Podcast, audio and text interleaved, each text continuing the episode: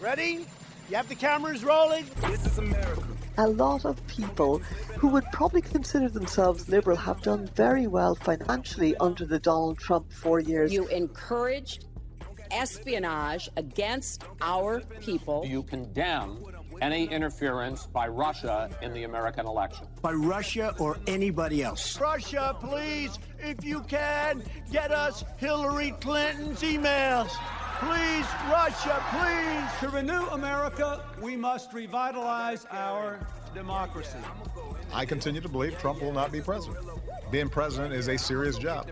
I call upon all nations to do everything they can to stop these terrorist killers. Now watch this drive. This is more work than in my previous life. I thought it would be easier. I do miss my old life. We all do, sir. You're very welcome to this episode of An Irishman in America with me, Jarlath Regan, and of course, Marion McKeone. But before we get started, let me tell you this Sunday, our brand new recommendations show, The Selection Box, is here. If you've ever felt overwhelmed by the choice of content, books, film, TV, music, and tech out there, this is the answer. Get recommendations on what to watch, read, listen to, and try from experts like Tom Dunne, author Ethna Shortall, Rory Cashin, Owen Doherty, and the brilliant Una Minh Kavanagh. Save yourself trawling through all that crap content. Never mind the bollocks. Here's the selection box this Sunday and every month going forward. I'm so excited about it, Marion. I know that you talked about giving us a few recommendations. Maybe you jump on the selection box one month to give us some uh, good political recommendations for documentaries and books we should pick up. Would you be up for that? I'd be delighted to. And Jarlath, you've done everyone a huge favour with this because you're absolutely right. You, know, I always think the definition of a good idea is when you say, "Why did nobody do this before now?"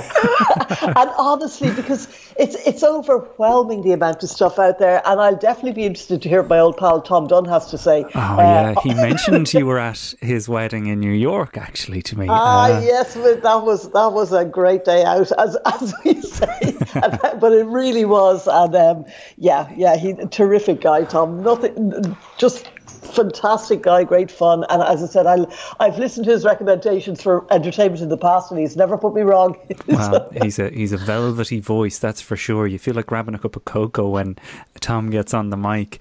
Uh, when we speak of overwhelm, though, I my mind always goes to you because he, here we are uh, we definitely drank the gin and tonics too early. I can't Indeed. make up my mind, Marion. Does this guy really want this job? Uh, could we have it all wrong that uh, he didn't want to be president at all? Sure, he just wanted the power.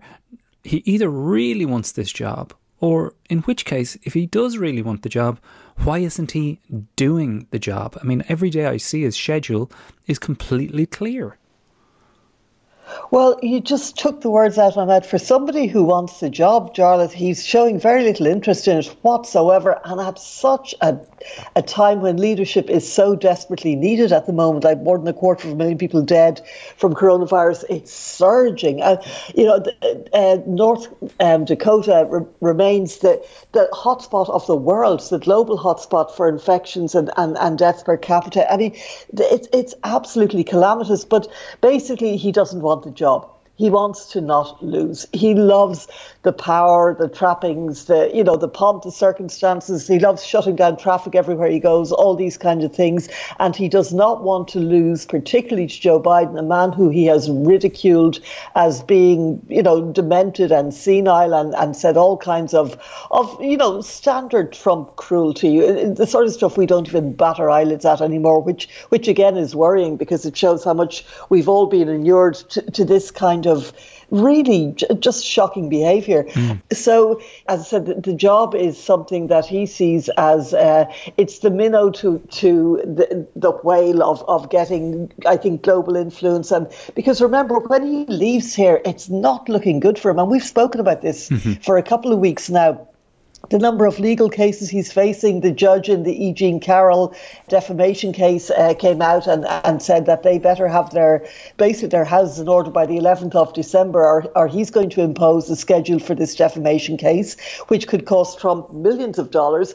I remain convinced, and I think that there's very little evidence uh, to the contrary, that this um, legal defence fund and or stop the steal scam is just a ruse to make money for.